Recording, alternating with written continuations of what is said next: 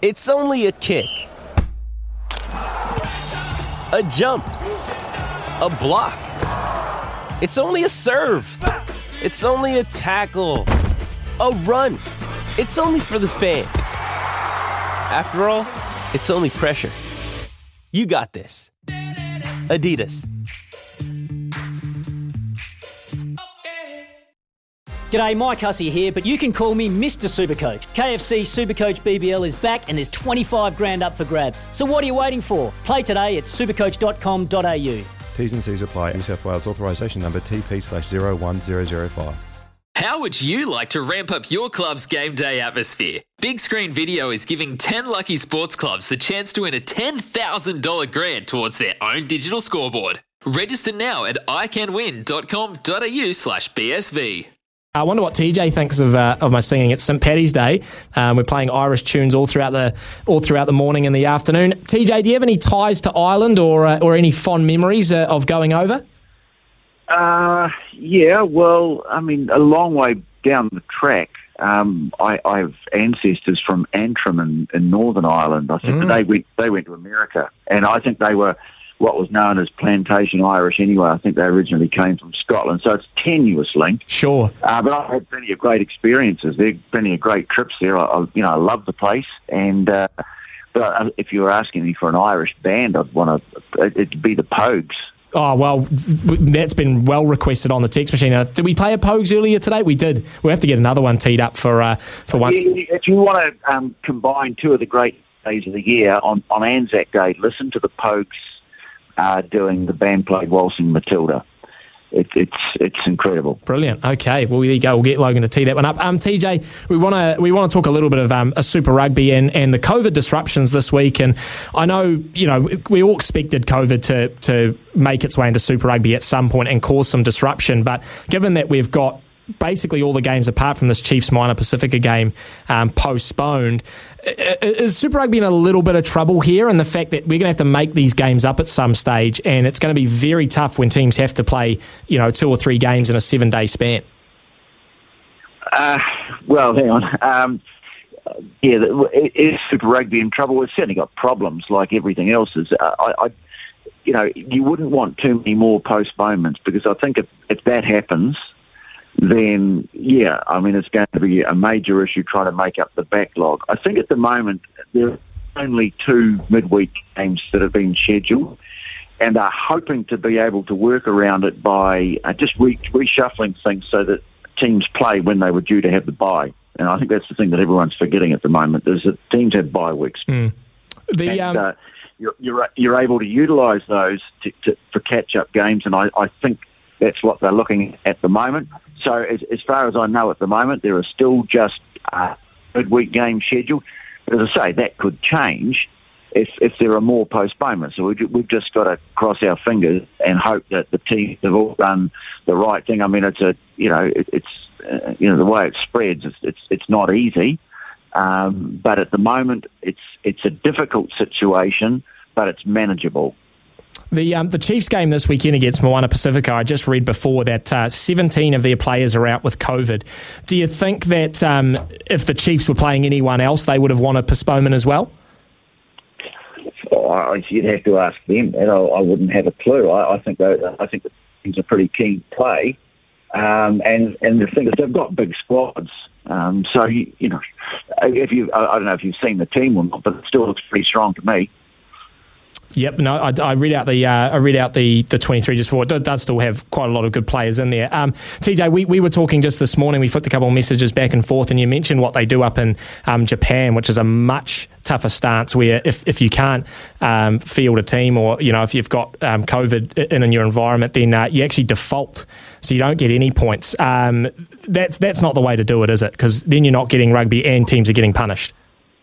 Well, it's certainly a, a pretty brutal way of doing it. I know uh, Robbie Deans was lamenting the fact that uh, that his team, I think, missed the first two games of the year, um, and and the, you know they were defaults.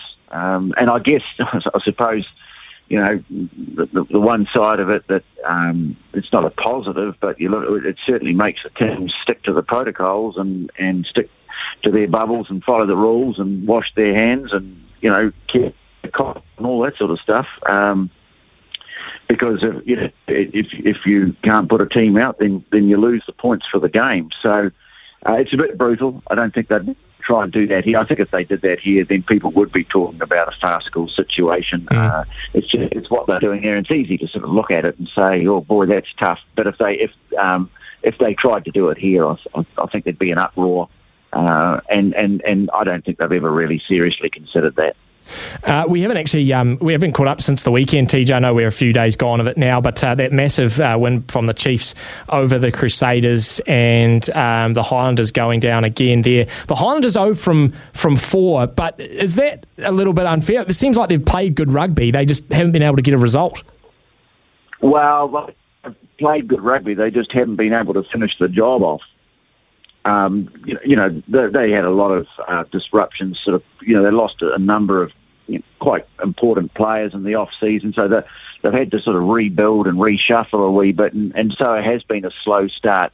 Um, you know, maybe we get a better idea of when they start playing the Australian teams, just what sort of state they're in. Mm. Uh, it's it's tough when you know you, you face the Hurricanes one week and the Blues the next, the Chiefs, Crusaders, whatever. It, you know, it's it's a it's a pretty tough gig. Um, but yeah, they, would be disappointed. I, I I don't think they've um, played as well as they would, you know, anywhere near as well as they would have wanted. They're just sort of lacking a little bit of authority. Um, you know, which is amazing when you consider they've got a great player like Aaron Smith there. Mm. Uh, just not able to control games as much as they'd like. I mean, just got to hope that they'll, they'll improve. Um, but I think that's been a problem for you know a number of the teams. Uh, you look at the, the number tens around the competition, how many really good performances we've seen from them, and that's something I think we need to see in the next few weeks. Is you know the players wearing the number ten jersey you know, taking control of the game.